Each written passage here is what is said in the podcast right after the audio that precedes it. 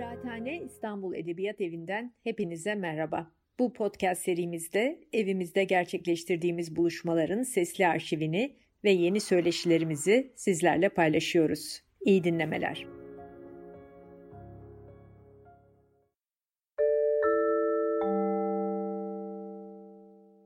Merhaba, e, Kıraathane İstanbul Edebiyat Evi e, teknoloji konuşmalarında bu akşam e, Bülent Soma'yla birlikteyiz. E, konumuz da e, dijital dünyada entelektüel mülkiyet. E, Bülent Somay e, aslında e, teknoloji tarafından gelmiyor ama e, konuşacağımız konu telif hakları e, dijitalleşmeyle birlikte bambaşka bir e, boyuta geldiği için e, dijital dünyada başka bir şekilde tartışılması gereken bir konu. E, Bülent Somay e, Boğaziçi mezunu. E, daha sonra e, psikososyal çalışmalarında doktora derecesi var. E, doktora yapmış.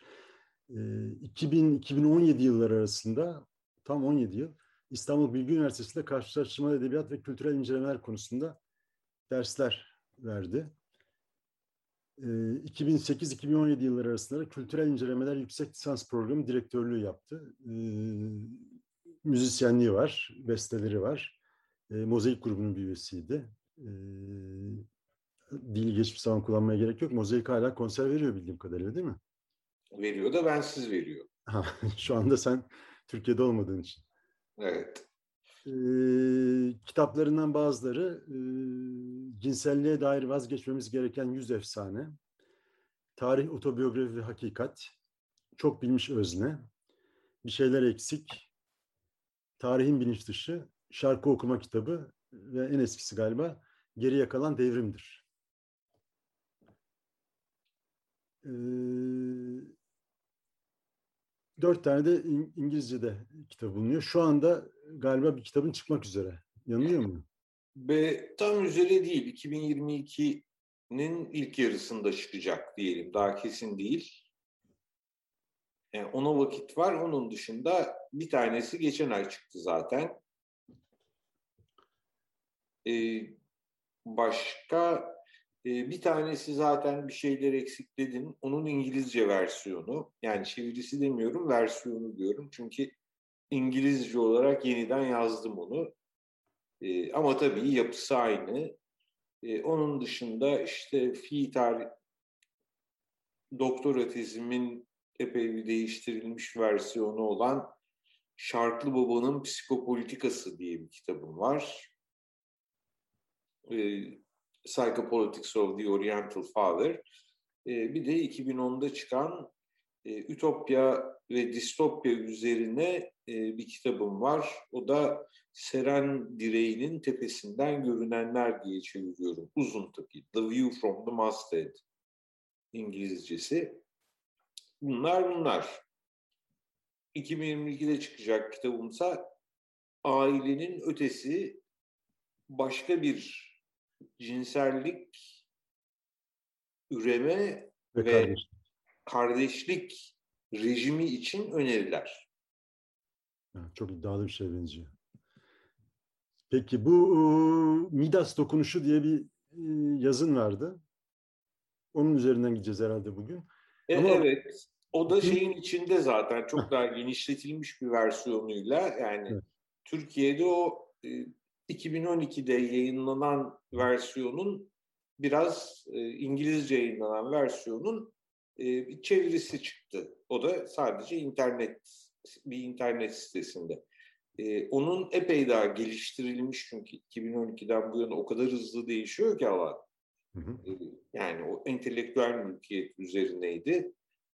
E, o kadar hızlı değişiyor ki ben ona neredeyse yüzde elli zam yaptım e, yazıya. E, ayrıca onun e, ve şey içinde işte bu sözünü ettiğim e, hakikatin sonu neoliberalizmin sonu üzerinde beş deneme kitabında çıktı geçen ay. E, onun Türkçesini de hazır ediyorum. Muhtemelen 2022 başına yetişir. Yani şu anda yeniden Türkçe yazıyorum bu defa her şeyi. Yes.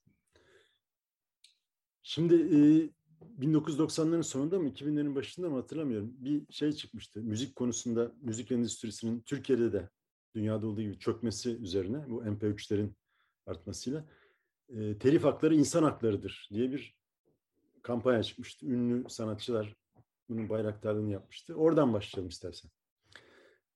Anladığım kadarıyla sen aynı şekilde düşünmüyorsun. Evet, ikircikliyim.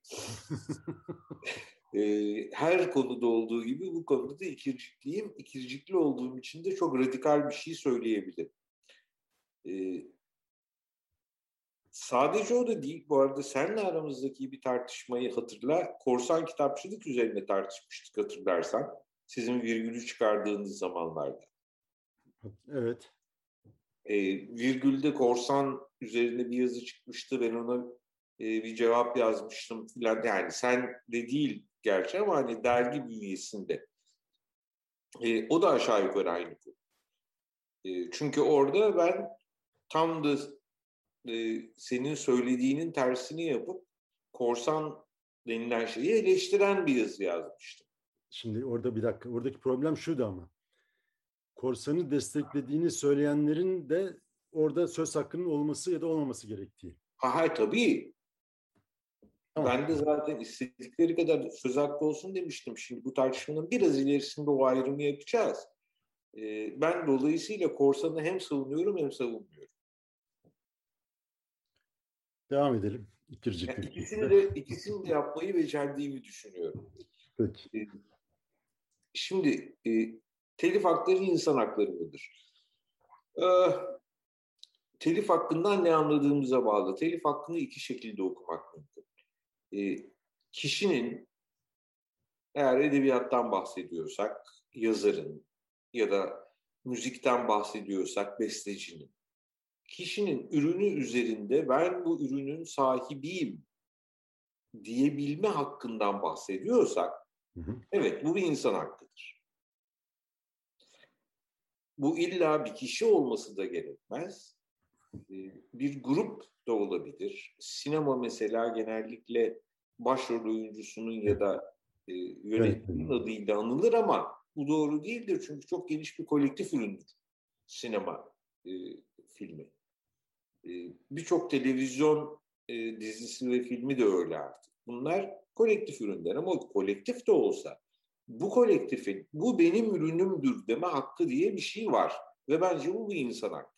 Zaten bu ikisini birbirine karıştırmaktan doğuyor bütün problemlerde.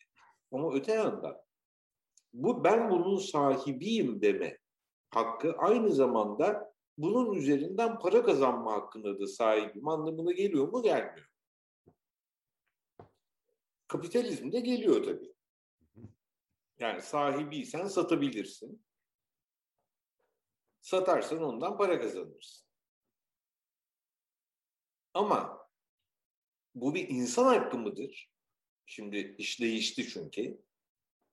Entelek, gerçek anlamda entelektüel mülkiyet insan hakkıdır ama telif hakkı insan hakkı mıdır? Yani bunu satma ve bundan para kazanma hakkı insan hakkı mıdır? Hayır değildir. Bence. Sadece kapitalizme göre bir haktır o. E, bu hakkın lazım olduğu yerler yok değildir, vardır. Yani sonuç olarak kapitalizmde emeğimi satıyorum. Bir çalışan olarak. E bundan bir para kazanma hakkım da var kusura bakmayın ama bu insan hakkı mı? Hayır. Çünkü insan hakkı dediğim anda buna kapitalizmi insanlıkla özdeşleştirmiş olur. Halbuki değil. Kapitalizm gelip geçici. Topu topu 400 yıllık ömrü olan, pek de bir ömrü kalmamış olan bence. Yani hani son, bunlar son günleri. Biz de şeyde yaşıyoruz. Hani Zizek'in e, son dönemlerde yazdığı en ilginç kitapta olduğu gibi son günleri yaşıyoruz. Ondan sonra her şey güllük gülistanlık. Yok canım. bin beter de olabilir. Allah korusun. Bir öyle bir şey der miyim? İnsanlara sahte umut verecek şeyler söylemem. Tam tersine beter de olabilir. Biz ne yaparsak o olacak. Yani öyle oturup güllük gülistanlık bir dünyayı beklememek lazım da. E, ama bildiğimiz anlamda kapitalizmin son günleri o yüzden kalkıp yani bir e, şey yapıp onu satıp ondan para kazanma hakkı evrensel bir haktır, insan hakkıdır demek yanlış bir şey. Hayır ama bir haktır. Aç kalacak değiliz. Dolayısıyla hakkımızdır da. Ama bu hakkımızı nasıl koruyacağımız ona bir insan hakkıdır deyip dememe konusundaki kararımıza göre değişir. Dolayısıyla şimdi dönelim o telif hakları insan haklarıdır'a. E, hayır, müzisyenin ben bu parçayı besteledim.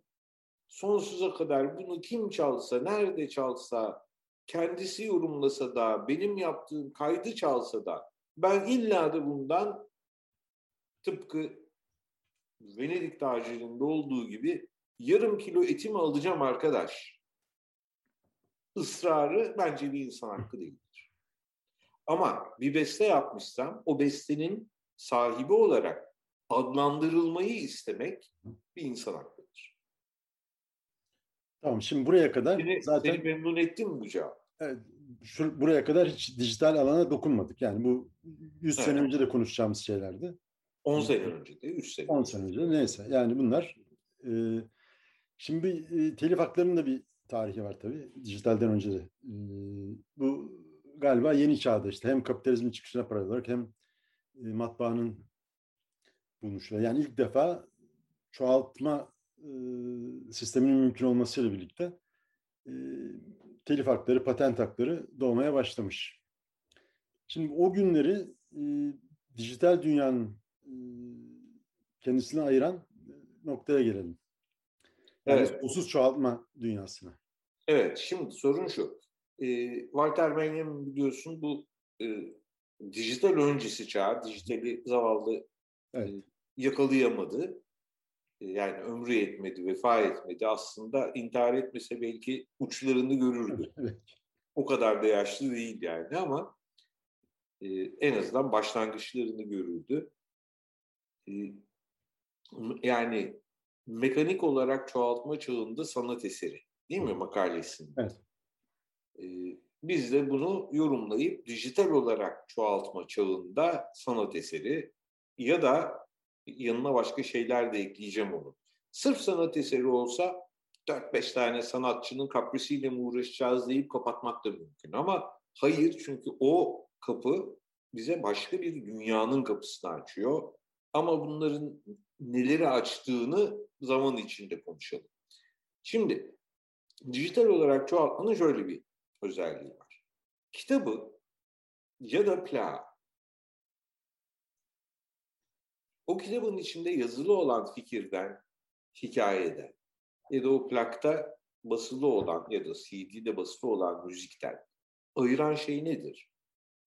Bunu biz bir türlü metalaştıramayız. Dolayısıyla kapitalizmin en büyük problemlerinden biri hep bu tür alanlarla olmuştur. Yani Don Giovanni operasını nasıl meta haline getireceksin? Mekanik olarak çoğaltma yani plak teknolojisinden önce yapabileceğin tek şey vardı. Konser salonunda bilet sat. Yani fiyatlandırmayı yapar, bileti satardı. Ondan sonra e, birileri icat etti, Edison da üstüne oturdu biliyorsun. O her şeyi çaldığı için. Ama biz hep o onu da o icat etti, bunu da o icat etti. Hayır Edison öyle, öyle bir adam değil, namussuzun teki aslında. Hep başkalarının icatlarının üstüne oturuyor. Ya da girişimci, onları böyle daha pırıltılı evet. hale getirip satılabilir hale, satılabilir hale getiriyor.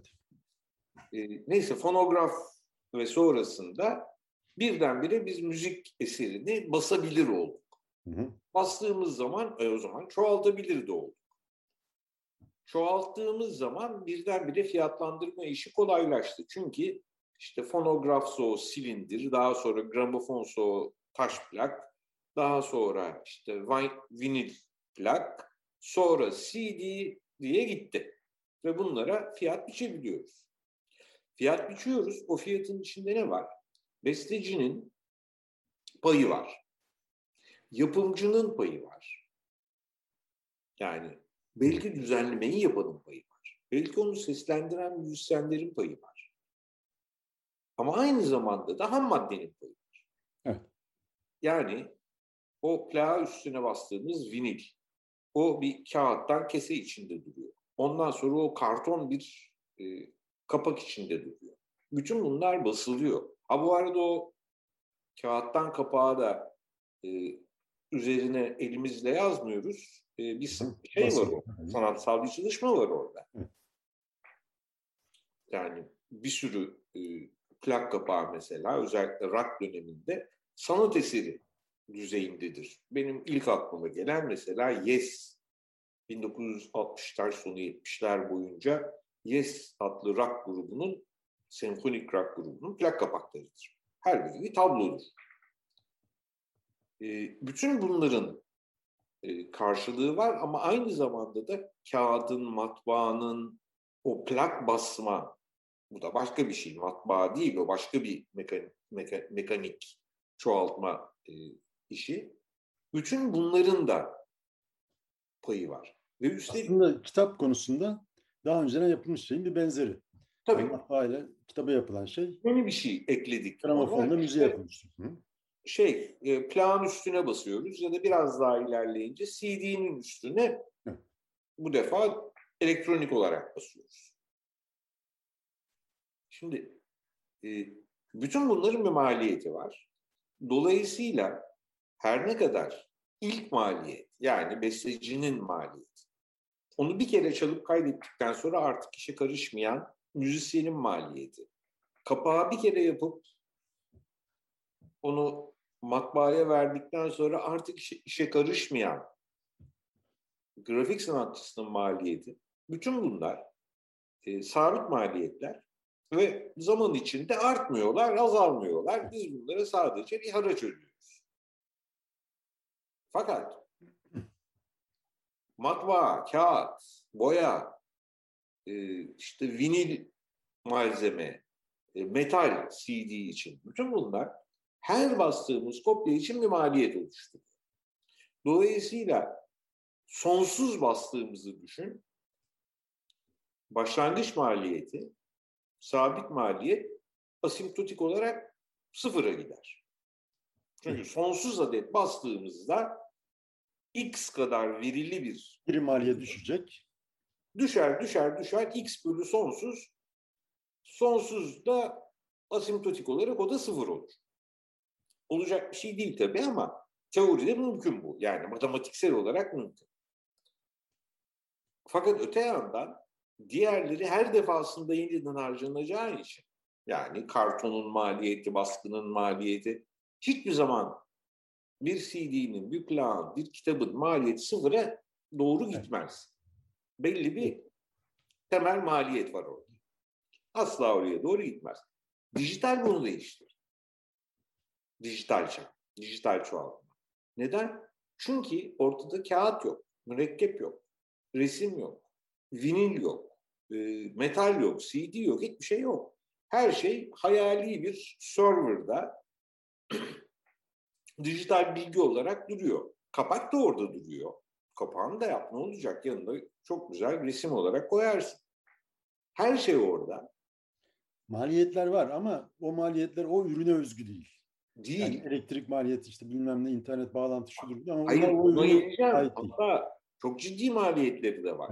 Kullanıcının onu indirip izleyebilmesi, dinleyebilmesi, okuyabilmesi için önceliğinde bilgisayar olması lazım. Hı hı. O bilgisayarın maliyeti o bilgisayarı çalıştıracak elektrik sisteminin maliyeti var. Koca bir sistem o. Yani bütün bir şehre bir elektrik evet. dağıtım şebekesi kuruyorsun. Bunlar büyük maliyetler. Ama bu maliyetleri zaten kullanıcı ödüyor. Ayrıca o ürüne özgü değil. Yani o ürünü alsa değil. da ödüyor, almasa da ödüyor. Yani ben bilgisayar alacağım hiç yani o bilgisayarda sonra seninle konuşacağım ama e, Zoom denilen e, şeyin software'ı yapan kişi bana ha bu arkadaş bilgisayarında uzun kullanıyor o yüzden bilgisayarının yüzde birini ben ödeyeyim demeyecek. Evet. Anlatabiliyor muyum? Yani onlar sana bırakılıyor. Dolayısıyla bütün yük son kullanıcıya biniyor. Bilgisayarı da o alacak, software'ı da o satın alacak yani. Yazılımı pardon, Türkçe konuş vatandaş. E, yazılımı da o satın alacak, her şeyi o yapacak. Ondan sonra bir de senin e, dijital olarak oraya koyduğun müziğe ya da kitaba ya da ne filme para verecek. Her şey son kullanıcının üstünde. Peki müzik yapımcısı ne yapacak? Valla bir para ödeyecek besteciye, müzisyene. Ondan sonra bir server edinecek. O server'a belli bir şeyi var. Sabit maliyeti var o server canlı tutmanın. Ondan sonra gelsin paracıklar. Yani ben gireceğim, kredi kartı numaramı vereceğim. O benden belli bir para tahsil edecek sattığı ürün başına. Ve şimdi işte burada her şey sabite indirgendiği her ürün için, her tekil ürün için yeniden bir harcama yapılmadığı için işte burada o matematik faciası devreye giriyor. Yani kapitalizmin ideal metaını yarattık. Maliyetler sonsuzda sıfıra gidiyor. Ama değişim değeri, yani değer ve tabii onun üzerinden türeyen değişim değeri sabit kalıyor. Ya da çok insaflıysan biraz ucuzlatırsın zaman. Ama genel bir ucuzlama oluyor zaten. Oluyor. Yani ama bunda sadece kapitalistlerin iyi niyetinin değil. E, başkalarının da payı var. O başkalarına geleceğiz herhalde. Evet. Aslında şimdi araya gireyim şey, e, bizim e, basılan kitapların fiyatını hesaplarken okuyucuların da yayıncıların da ama daha çok okuyucuların yaptığı şey 200 sayfa bu kitap. Niye bu kadar pahalı? 20 lira falan filan diye bir hesap yapılır ya. O da tuhaf değil mi? Çünkü kağıt satılmıyor aslında. Hayır, kağıt da maliyetin bir parçası ama onu evet. satmıyorsun. Evet. Esas yani, olan o değil yani. Yani şöyle yapalım. Tractatus Logico Philosophicus'u alalım bir yandan değil mi? Hı hı. Yani 100 sayfa mıdır nedir? Evet 120. Evet, ufacık bir şeydir yani. Üstelik bir de aforizmalar gibi gittiği için yani normalde onu sıkıştırıp hani roman sayfasıyla bassan 60 sayfayı zor bulur adet. Ee, de, şimdi abi bu ne yani ya 100 sayfa bir şey 120 sayfa bir şey kaç para vereceğiz şimdi buna deyip ondan sonra Dan Brown'un Da Vinci koduna e, 600 sayfadır diye 60 lira vermeyi evet. göze alan vatandaş e, biraz ne yaptığını bilmemektedir. E, tamam Dan Brown okusun da hani Traktatus'u okumasa da olur diye düşünüyorum yavaş yavaş. Ama işte materyale bağımlılık buna geliyor yavaş yavaş. Yani sayfa sayısına göre e, fiyat belirleyen, yani kitabın değerini belirleyen şey kağıt olmuş oluyor. Öne geçmiş oluyor. Şimdi bundan bir tabii bundan sıyrılmış oluyoruz artık. Dijital tamam, bundan kurt. Evet. Hiç kağıtta kitap basmayacaksın. Tabii. Çünkü belli bir insan türü var ki yani kitabı elinde tutmadan mutlu olmuyor. Şimdi ikircikli dedim. Ben de o konuda ikircikliyim. Edebiyat söz konusu olduğunda elimde tutmadan yapamıyorum. Ama Bravo. yani non-fiction olursa dijital istiyorum. Sen, Çünkü arayabiliyorum. Sen de ya, tamam ben edebiyatta da öyle yapıyorum. Yani ben her şeyi artık EPUB ya da yani çok tercih etmemekle beraber PDF olarak okuyorum da e, istersen yer değişelim. Ben her sene ülke değiştirmekte olduğum için ve hmm, yani yoğunlaştırılmış kağıt taşınması en zor şeylerden biri olduğu için o ülkeden bu ülkeye, şu şehirden bu şehre, o şehrin içinde iki defa da ev değiştir diye yani bir tür gönüllü sürgün hayatı yaşamakta olduğum için dört yıldır e, kitap almamaya başladım. Yani hatta yanımda biraz fazla kitap getirmişim. Türkiye'ye bir kere dönebildim bu arada tatil için. Orada getirdiğim kitapların yarısını geri götürdüm. Bir yere depoladım. Yani gene çok değildi ha. Yani toplasan 50 kitap değildi götürdükleri. Ama şu anda sen sağ ben selamet 30-40 kitabımda yaşıyorum. Hani artık olmazsa olmaz dediğim şeyler. Ama öte yandan şu seninle konuşmakta olduğum dizüstü bilgisayarımda yaklaşık 6000 kitaplık bir kütüphane taşıyor. Bunların akademik ve non-fiction olanlarının çoğu PDF. Çünkü onlara alıntı yapacağım, falan, e, Ama fiction olanlarının yani roman, e, öykü, şu bu olanlarının önemli bir çoğunluğu da İPA. Çünkü onlardan alıntı yapmayacağım çoğunlukla. Yani sadece okuyorum. Hı. E, şimdi hayat buna geldi ama ben kağıtta kitap okumayı seven bir insanım. Ve hani Türkiye'ye ne zaman döneceğim ve e, Türkiye'de de bu şu anki e, dizüstü bilgisayarımın kütüphanesiyle yarışamasa da eh, onun yarısına yaklaşan bir kütüphane bırakmıştım kağıt üstünde. Ona ne zaman kavuşacağım heyecanından da vazgeçemiyorum. Ama ilk kuşaklar böyle olmayacak belki de. Muhtemelen. Yani şimdikiler değil ama bir, belki bir iki sonraki kuşak. Yani bazı tersine gidişler oluyor. Mesela son zamanlarda özellikle bu DJ meselesinin yani e, kulüplerde vesaire e, plaktan müzik çalma meselesinin de tetiklediği bir evet. e, vinil plağa dönüş hevesleri var. Reklamımı yapıyorum şu an. Benim vinil plağım çıkıyor. e, haya, hayatımdaki ilk solo albümüm vinilde çıkıyor. Dijitale sonra koyacağız. Güzel. Dolayısıyla yani böyle bir tersine akıntılar da olmuyor değil. Ama haklısın dünya piyasası bunlardan oluşmayacak. Evet. Şimdi e, aslında e, internet diye dev bir e, evren var. Dev bir dünya var. Onun e, nasıl bir karakter edineceğine bağlı her şey. Yani orası bir e, piyasa mı yoksa her şeyin e, serbestçe dağıldığı bir ortam mı? Şimdi 1990'larda internetin ilk çıktığı 5-6 yıl ya da 10 yıl içinde e, ABD'de çok öncü şeyler vardı. Teknoliberteryen denen bir kesim.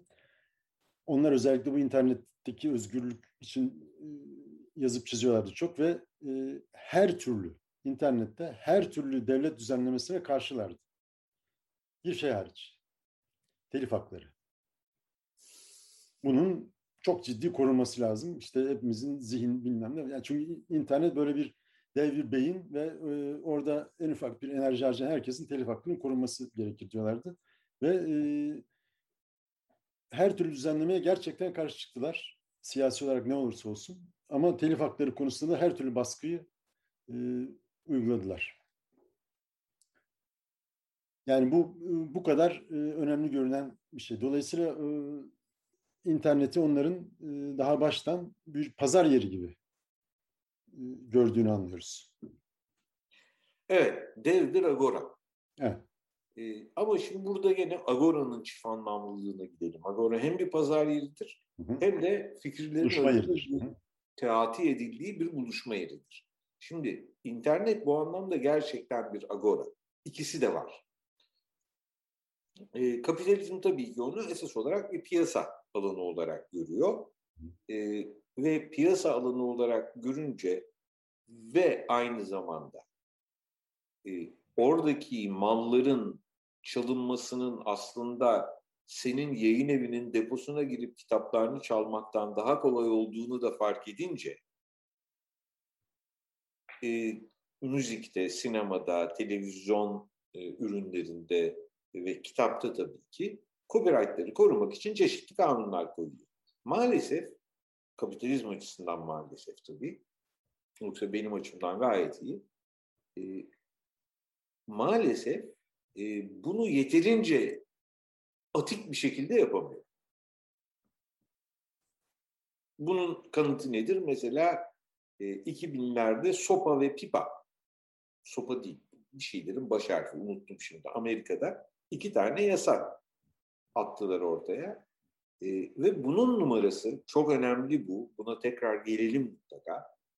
E, internette telif hakkı olan ürünleri yürütüp e, bunu dağıtanları yakalayıp cezalandırmaktan ziyade bunun kullanıcısını yakalayıp cezalandırmak.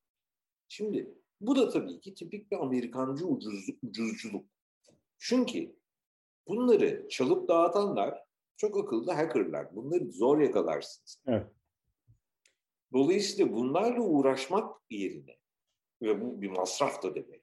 Bunlarla uğraşmak yerine zavallı, aa ya şurada bedava olarak şurada varmış deyip indiren, son kullanıcıyı yakalayıp onu onun gözünü korkutmak daha kolay geldi. Ama ne oldu? Müthiş bir kampanya oldu. İki yasada geçemedi. Şu anda hala Amerika'da Millennium Act hüküm sürüyor. Bu da 96. 96 tarihli yasa. Arada bir sürü ufak tefek düzenleme oldu ama büyük yasa o. Bu Millennium Act'e göre e, işte bir hikaye e, Oddwyer diye bir İngiliz çocuk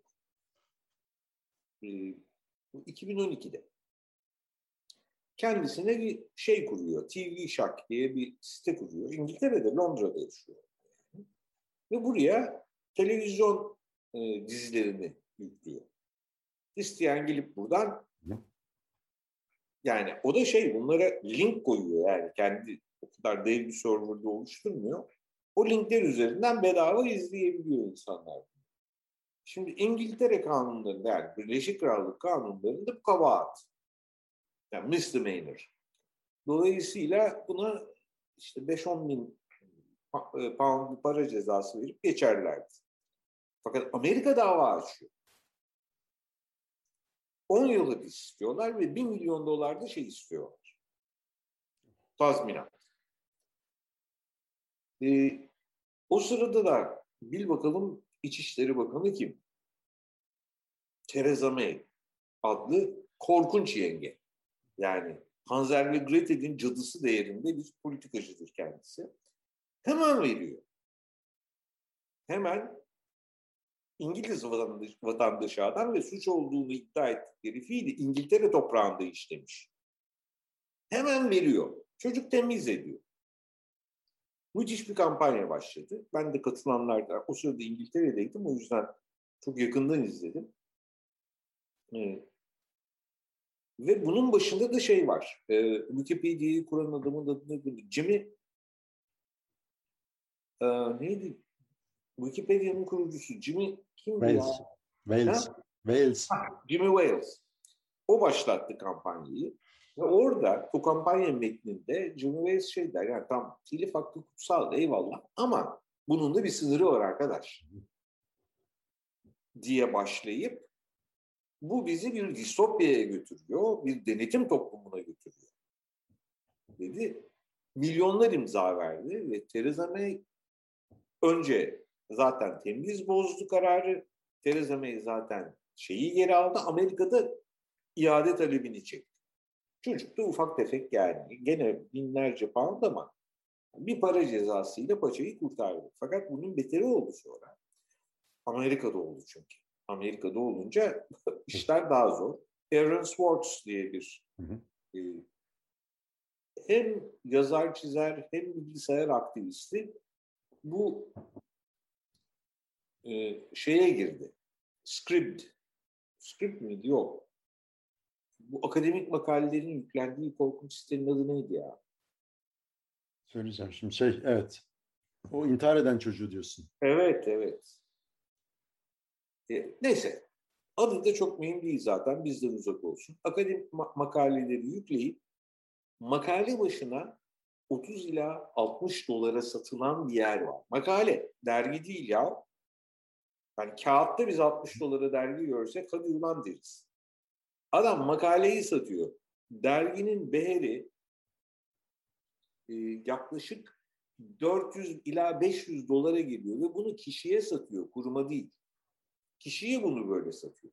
Kuruma abonelik satıyor zaten ve on binlerce dolara satıyor. Bunlar. Bu çocuk da siteyi hack etti. Ve bütün o da sitede yer alan makaleleri kamu evet. kullanımına açtı. Yakalandı.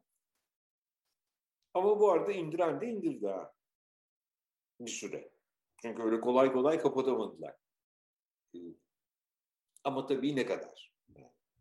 Ve sürekliliğine.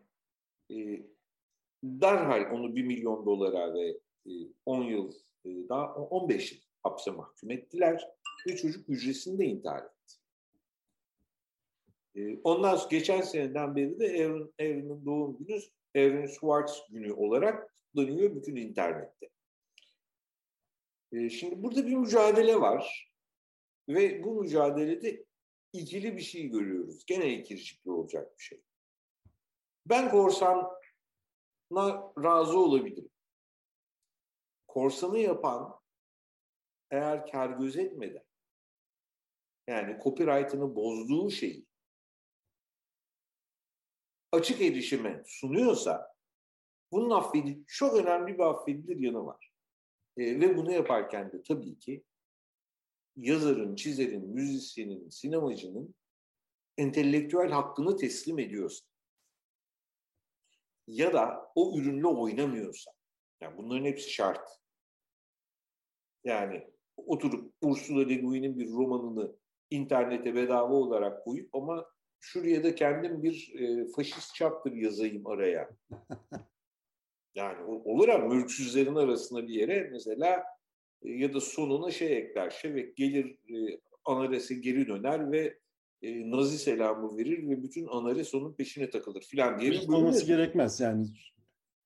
Ümitli bir son da bu yeteri kadar bozar onu. Ay tamam ama yani abartayım dedim. Evet.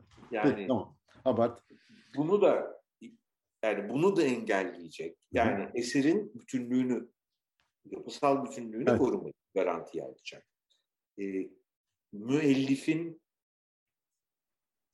yaratıcının, üreticinin e, entelektüel tanımlanma, belirlenme hakkını koruyacak. Ama kar amacı gözetmeyen bir düzenleme ya ben peki derim. Kesinlikle hatta peki demem bunu savunurum. Ama biri kalkıp senin benim emeğim üzerinden kar ediyorsa ha bunu durdurmanın bir yolu olmalı. Şimdi kapitalizm bunun tam tersini yapıyor. Aldıkları bütün tedbirler bunun tam tersi. Halbuki benim ürünümü çalıp internette bunu satacak yani bana hiçbir şey ödemeden satacak alçakları yakalamak çok daha kolay. Çünkü satabilmesi için internette kredi kartı numarası alması lazım. Benden değil mi? Kredi kartı interaksiyonuyla çalışan sitede siteyi tespit edersin. Çok kolay. Ve burada satılan ürünlerin copyrightlı olup olmadığına bakarsın. Copyrightlı değilse siteyi kapatırsın. Siteyi işleteni de yakalayabiliyorsan ondan ceza alırsın. Atabiliyorsan hapse atarsın. Herif eğer çok iyi paralar götürdüyse bu işten hani keyfini süremesin diye.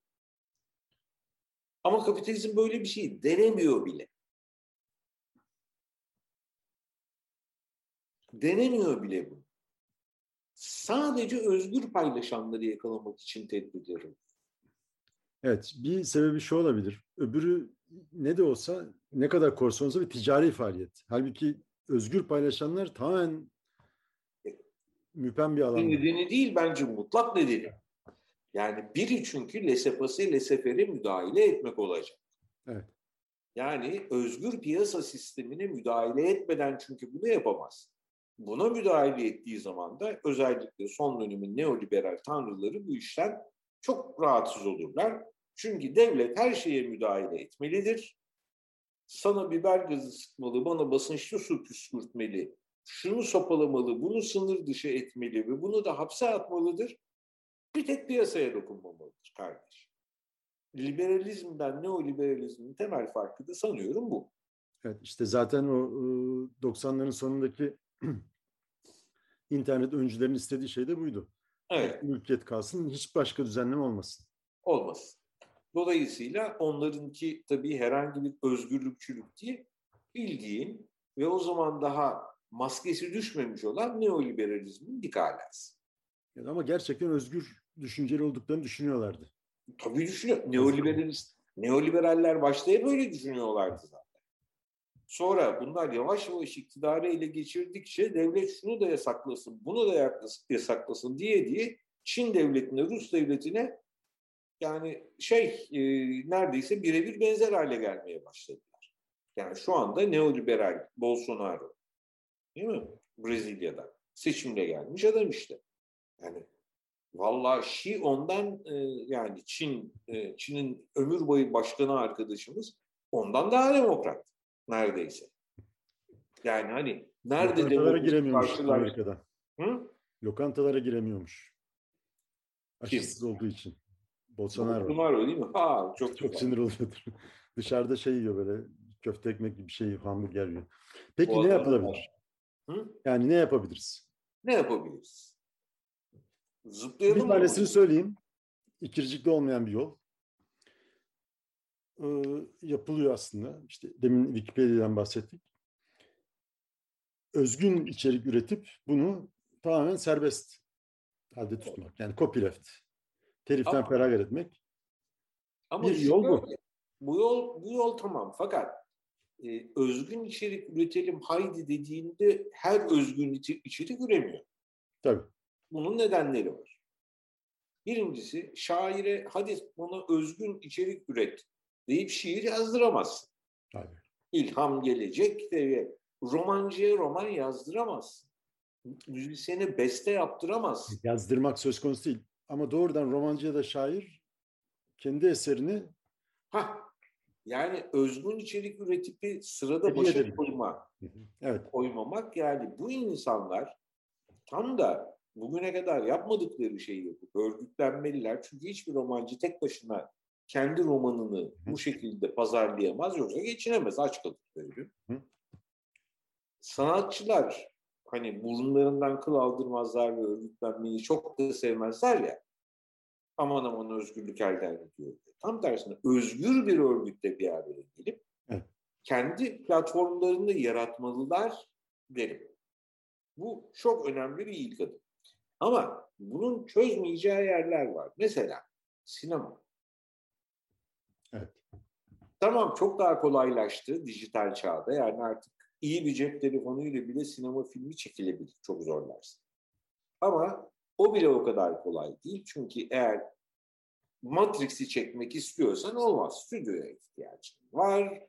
Bir sürü e, animasyon teknolojisine ihtiyacın var vesaire vesaire. Ama Matrix değil de işte şey Mustafa ile Bülent'in bir günü e, oturup muhabbet ettiler filmi çekmek istiyorsan vallahi biz bunu bedavaya yaparız. Çıkarırız yani. Ha kim seyreder onu bilmiyorum. Yani biz çok eğlenceli de olabiliriz aslında. Ya, komik insanlarız ya. Şu anda çektiğimiz seyretsinler sen o yeter. o diyorsun o yeter. Peki. Peki ama mesela 30 yıl önce konuşuyor olsaydık bunları ya da o zaman 20 yıl önce Wikipedia diye bir şeyden birisi bahsetseydi bize işte zaman yolculuğuna gelip pek inandırıcı bulmayabilirdik. Yani dünyanın en büyük ansiklopedisi. Hiç kimse para almadan çalışıyor. Bütün o neoliberal e, ön yargılara tamamen ters bir şey. Doğru. Ama şöyle, şöyle sorunlar da var. İşte gene post-truth çağında yani hakikatin hakikat sonrası çağında yaşadığımızı unutmamak lazım. Bunun iyi bir yanı var, kötü bir yanı var. O da e, Wikipedia artık e, her girişi kontrol edebilir ol, kontrol edebilir olmaktan uzaklaşıyor. Ben vallahi keyfime göre girip değiştiriyorum. Şeyim ben. Öyle bir e, yetki aldım bir noktada. Keyfime göre değiştiriyorum. Ama ben iyi niyetli bir insanım ve yalan yazmıyorum. E, bir kulaktan, kere yalan yazmayı dene bakalım ne kadar zamanı düzeltiliyor. E, yazılmış bir sürü yalanı ben düzelttim. Dolayısıyla Hayır, Dolayısıyla... Zaten böyle bir sistemin mükemmel olması mümkün değil. Mesela değil. Azerbaycan'da devletin borazanı Wikipedia. Hiç şeyi kaçırıyor. Doğrudur. Değil. Böyle bir sürü örnek var. Ama problemimiz şurada. İşte burada tam ikircikli bir muvazene durumu var. Hı hı. Yani e, yalanla e, yalanla hakikat arasında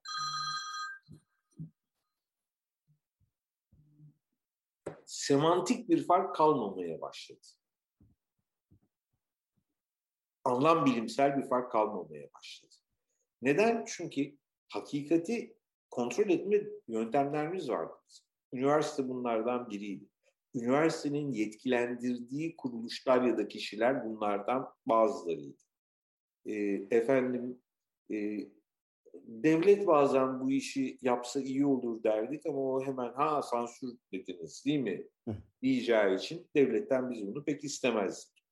Ama basın, özgür basın diye bir şey olduğu zaman bunu yapardı. E, şimdi ne özgür basın kaldığı için, sadece Türkiye'yi de kastetmiyorum maalesef. Hı hı. E, ne özgür basın kaldığı için, ne neoliberalizmin e, diktatörlüğünden kendini kurtarabilmiş bir üniversite kaldığı için, ne sağlık sektörünün e, boğazını sıkmasından kurtarabilmiş bir tıp kaldığı için bu denetlemeler artık yapılamaz oldu.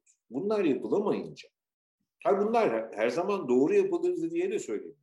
Bazen de yanlış yapılır. Bu sistemlere bayıldığım için söylemedim. Ama üç aşağı beş yukarı bir ortalamada buluşabilirdik. Bunu da ben söylemiyorum. Latour söylüyor. Adam 2019 yılında pişmanlık getirmiş. Ya eskiden bir ortak dünya vardı. Yani üzerinde anlaşabileceğimiz bir şey vardı. Temel kurallar vardı. Şimdi o da gitti. Benim söylediklerim sakın ben bunu istiyordum diye anlaşılmasın. Ben bilimin o yanılmaz kesinliğiyle tartışıyordum. Şimdi öyle değil ki yani bilimle astroloji arasında fark kalmadı kardeşim diye panik halinde kendini düzeltmeye çalışıyor. Onu eleştirenler de karşı tarafa dolu silah verdikten sonra yakınıp duruyor evet. diyorlar ki. Evet. Ben doğru. Dolayısıyla e, Wikipedia bile ki en iyi örnek elimizdeki çok iyi bir örnek değil. Yani orada da problemler var ve bunu nasıl denetleyeceğimiz önemli. Benim buradaki çözümümü ama bu bir çözüm değil gerçekten söyleyeyim. O da Derrida'nın kullandığı anlamda bir hediye. Yani hediye diyor Derrida ekonominin işleyişini bozar. Hmm.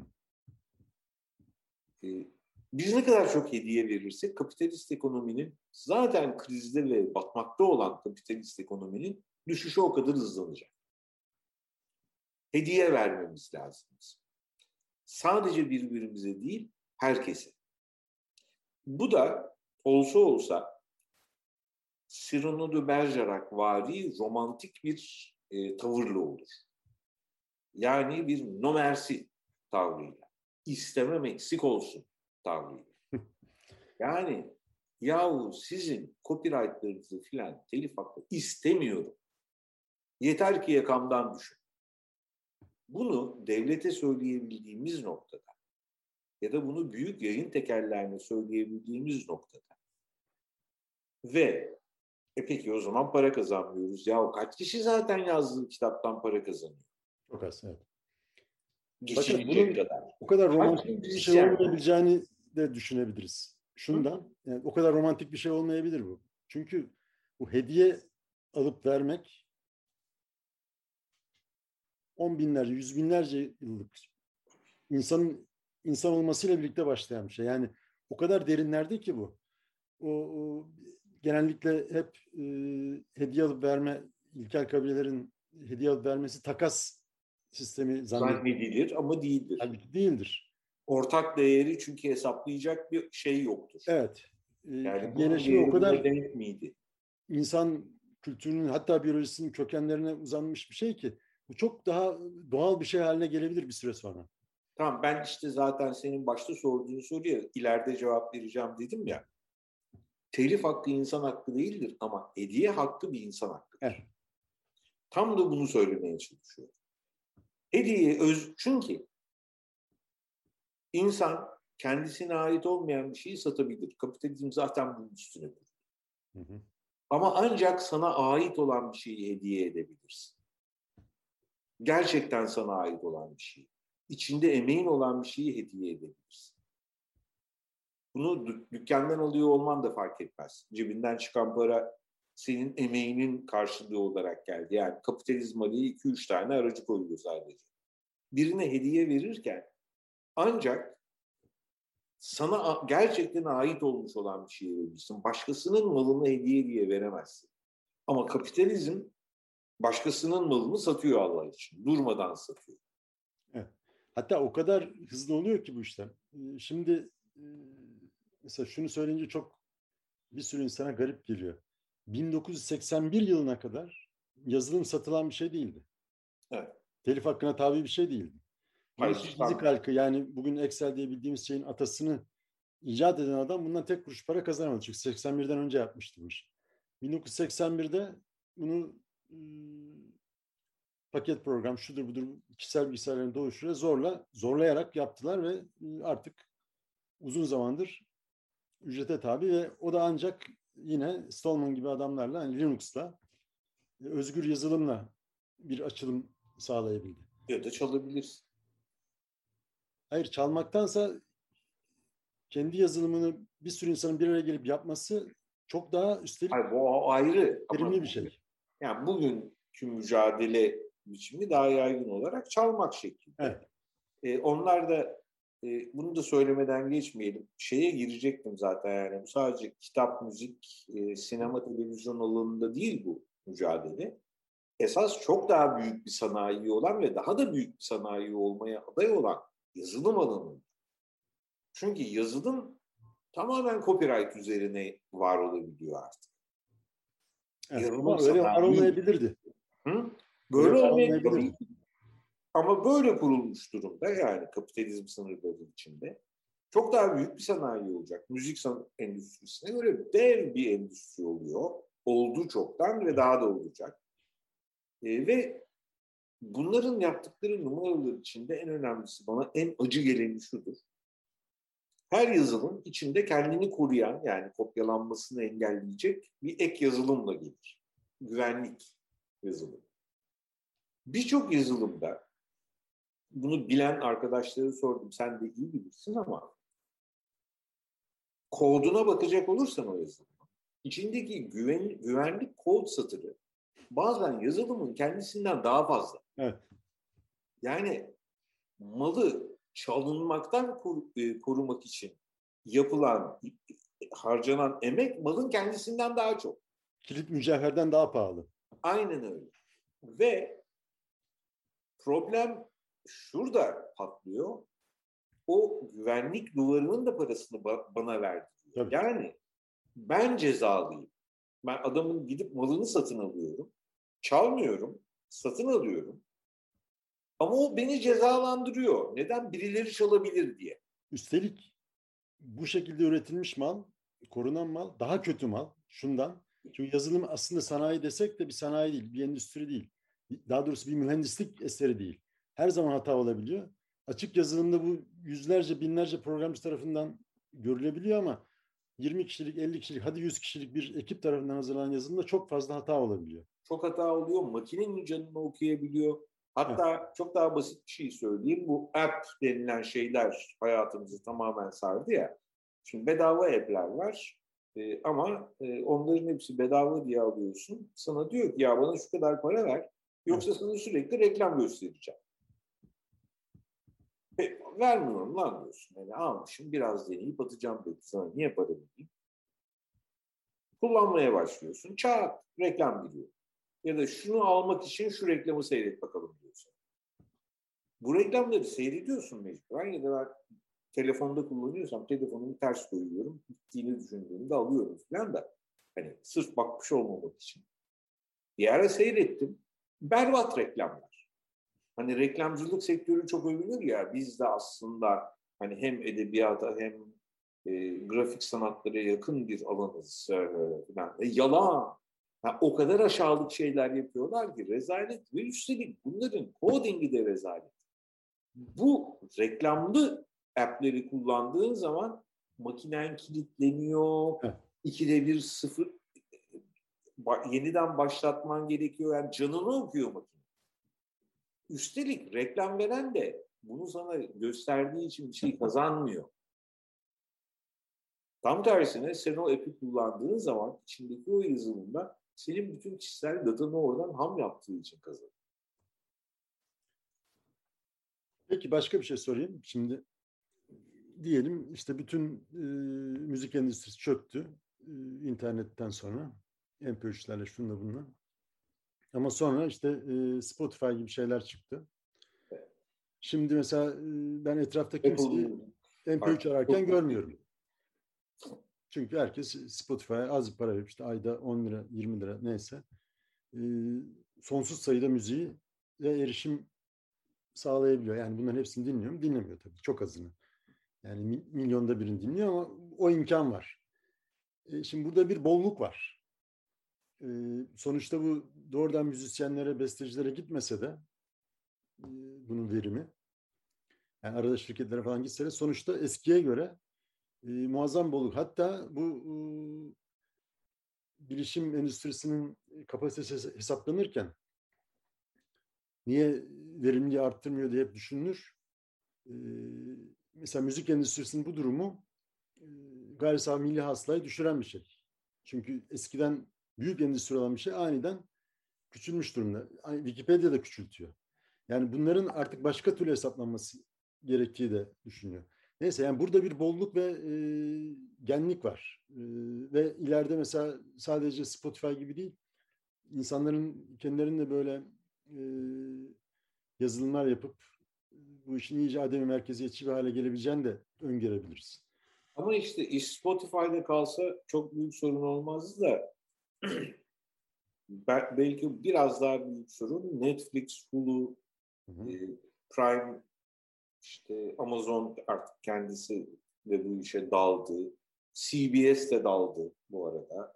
Yani bütün büyük şeyler hani hem büyük dükkanlar Amazon gibi hem de büyük yayın tekerleri bu alana girdiler. Ee, sana ucuza dizi ve film satıyorlar. İki şey oluyor.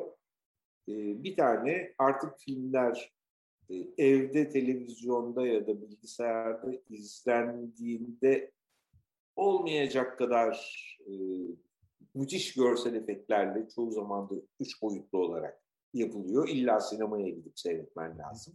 Ama gene de müşterisi çok düşmekte. Hele pandemi zaten canını okudu, bitirdi. Geri dönüş olacak mı onu da hala bilmiyoruz. Olur olur. Ne kadar olacak? Ben bundan çok emin değilim. Çünkü zaten düşüyor.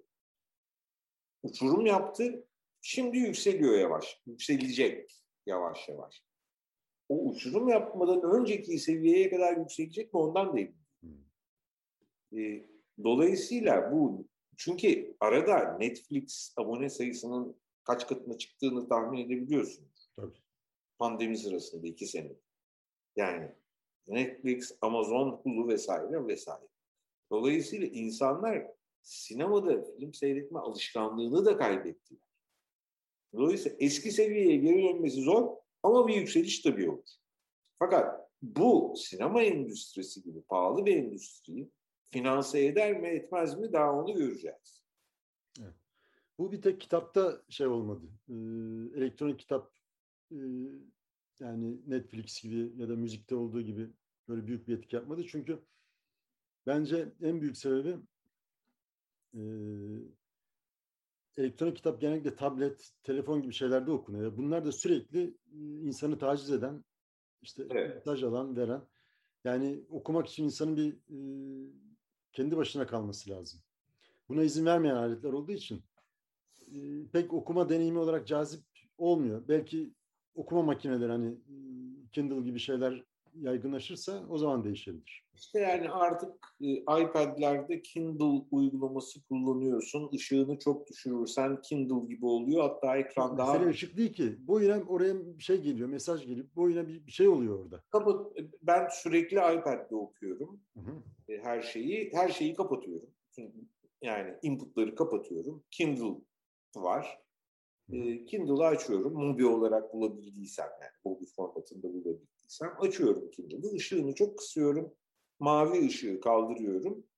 E, o zaman Kindle'dan daha iyi bir şey oluyor. Çünkü Kindle'ın iki katı karşımda. Kitaplar telifli mi peki? E, beşinci değişiklik hakkıma sığınıyorum. Başka sorun yok. Teşekkür ederim. Abi öyle denir değil mi? Fifth Amendment yani.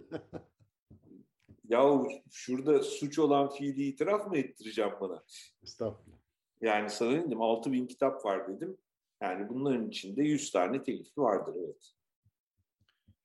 Peki e, sonuçta e,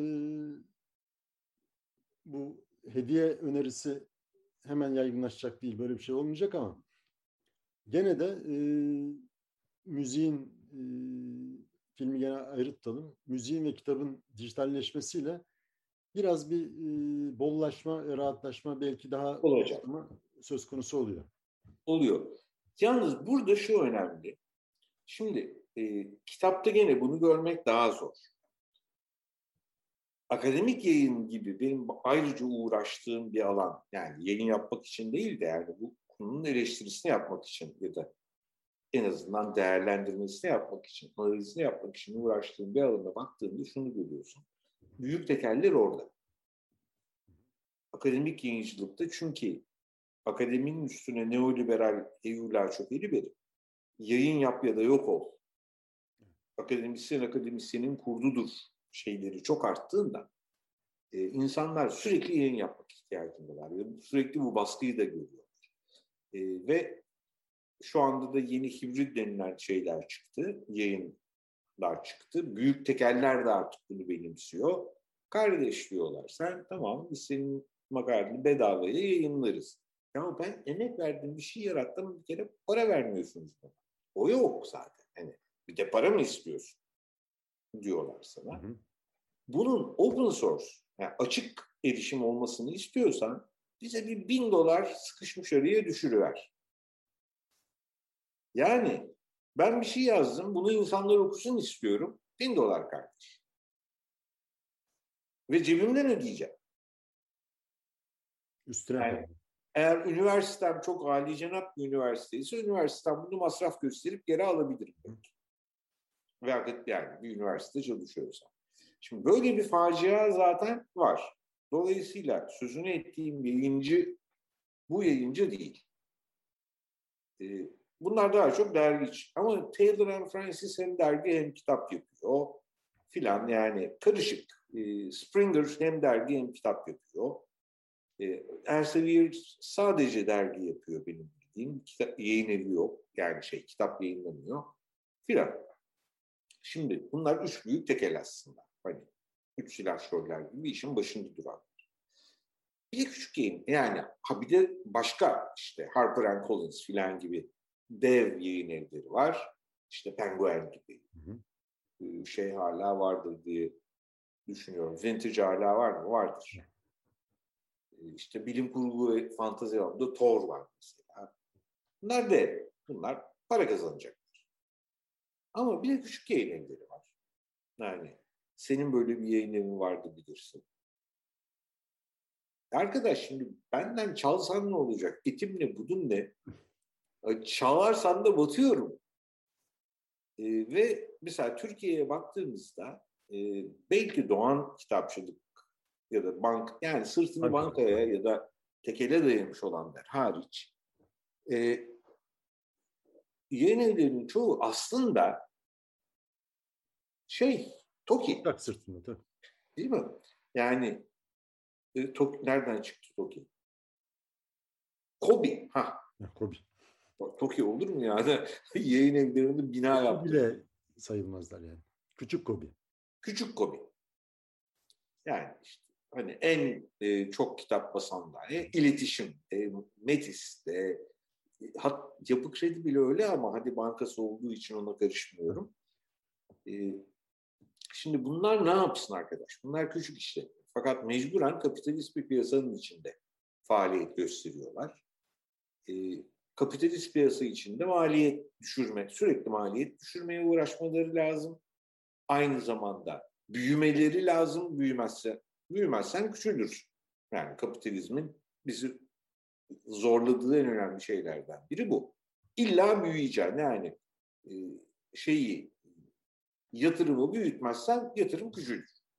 Yani sabit kalmaz. Sabit kalan yatırım diye bir şey yok. Büyüyeceksin, maliyet düşüreceksin, karlılık arttıracaksın.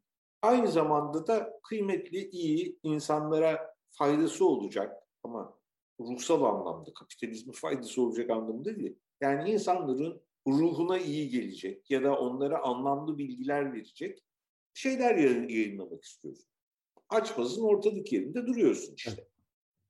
Yani ya copyright'ına şey gibi sarılıp ama önümüzdeki dönemde çok artacak olan devlet müdahalesine suç ortağı olacaksın.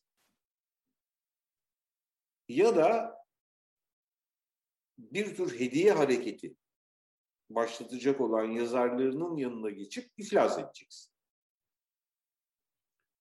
Evet. İkisi de yol değil tabii. İkisi de yol değil. Dolayısıyla e, biz kendi dertlerimizi anlatıyoruz ama bence o yayıncıların da derdi az dert değil. Tabii tabii. Yani çok ciddi dertler bunlar ve bunları ciddiye almak zorundayız. Hatta onlar e, sen ve ben kadar senin artık yayın evin var mı hala? Yok. Yok şu anda. Tamam. Şimdi sen ve ben tabii bekara karı boşamak. Kolay, pardon bekara eş boşamak diyelim. Seksist olmasın yayında. Tam öyle değil. Çünkü burada kıraathane kitapları var. Küçük yayıncı yani o da. Tamam. Yani tam olarak öyle demeyelim ama kolay, kolay bizim için bunu söylemek evet. bir anlamda. Neden? Çünkü ikimiz de yazdığımız kitabın, yazdığımız makalenin parasıyla geçinebilecek insanlar değiliz. Yani şey mi yazıyoruz arkadaş? E, Orhan Pamuk romanı mı yazıyoruz? Yani Orhan Pamuk geçinir. Yani öyle ama Türkiye'de böyle 10 isim sayarız. Hadi yani çok âli cenaplığın tuttu 20 isim sayalım. Onun dışında kimse yazdıklarıyla geçinemez. Türkiye'de 20 isim tamam. dışında müzisyen yap, bes, yaptığı besteyle geçinemez. Yazdıklarıyla, e, besteledikleriyle zaten geçiremeyenlerin her şeyi hediye etmesi durumu da bunlarla geçinen o sayılı kişilere büyük bir haksızlık olmayacak mı? Ee, olacak ama yani ben olsun diyorsun. E, ben kendimi e, her zaman işçi sınıfının içinde gördüğüm için yani e, şey e, o Bernie Sanders'ın yüzde birine giriyor onlar. Yani yüzde birin hatırı için bunu söyleyemem. Ayrıca onların içinde bile bana sorarsan, yani isim söylemem şimdi burada, ama onların içinde bile eğer bu hediye e, mantığı ve hediye yani bu bir tür bir dalgaya dönüşse, yakında olmaz belki ama bir zaman, e, on binlerce, yüz binlerce satışlarından feragat edip oraya gelmeye gönüllü olacak isimler vardır. Olabilir. Çok az sayıdadır. Çok az sayıdadır ama yani tanıyıp da ahlakına güvendiğim insanlardır bunlar. Yani Leguin ablamızı böyle bir şey olsaydı ya sen de gel bize katıl deseydik ne yapardı? Sa sağlığında. Önermedik. O da copyright haklarını sonsuza sonuna kadar evet. savundu. Eyvallah. Çok da sıkı savundu. Bence iyi de etti. Yani yoksa her taraf e, kar da edilebilen bir alan olduğu için onun romanları her, herkes şey satardı. Yani mülksüzler ve verdeniz satardı orada burada. İyi de etti. Ha bir bu arada benim e, İngilizce yer denizlerim in, şey hırsızlama. Yani aradan çatlağa kaçıyor. Hmm. Halbuki iyi korunduğu söylenir Le Guin copyright'ların falan. Son bir şey ekleyeceğim. Yani bu için son bir şey değil. Sonra da istersen istediğimiz kadar tartışırız da. E, bunun e, zurnanın zırt dediği yer burası olmayabilir. E, hatta çok daha büyük bir problem olmaya doğru giden yazılım endüstrisi de olmayabilir. Çünkü aynı problem tıp endüstrisinde var. Evet. İlaç. Ve biyogenetikte var. Bütün bunlar da patent üzerinden yaşıyorlar çünkü. Evet. Yani adam bir tohum geliştiriyor. Çok verimli. Ondan sonra o tohumun genetiğinde öyle şeylerle oynuyor ki kısır yapıyor Ki çünkü tohumu attım. Buğday. Her sene satabilirsin. Hasat, hasatı aldım. Onun bir kısmını ayırıp atarım. Hmm. Yardımcı olabileceğim benim... başka bir şey var mı? Ya, ya ne? Bana mı? Yok, Siri araya girdi yanlışlıkla. Aha, hoş geldin. evet, şimdi... E... Bu alan da böyle. Yani evet. orada da bunların copyrightları var. Adam kısırlaştırıyor kendi ürettiği buğdayı ki her sene ondan tohum alasın. Hayır. Şimdi bu o bir bir mücadele İnsan vücudunda genlere patent koymak geliyor artık. Korkunç bir şey. Geliyor. Geliyor. Adım adım geliyor. e, tıp endüstrisinde işte şu anda e, işte Demokrat Parti'nin solundaki grup kendini yırtmakta. Ya arkadaş yani insülin ya diyor. İnsülin doğal bir madde. Şu anda Türkiye'de 10 liraya satılan insülini Amerika'da 98 dolara satıyorsun. Nasıl yaparsın bunu?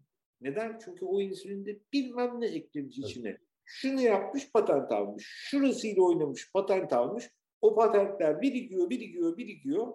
Bakıyorsun insülin fiyatı 98 100 dolar desen e, yani neredeyse 100 katına çıkmış.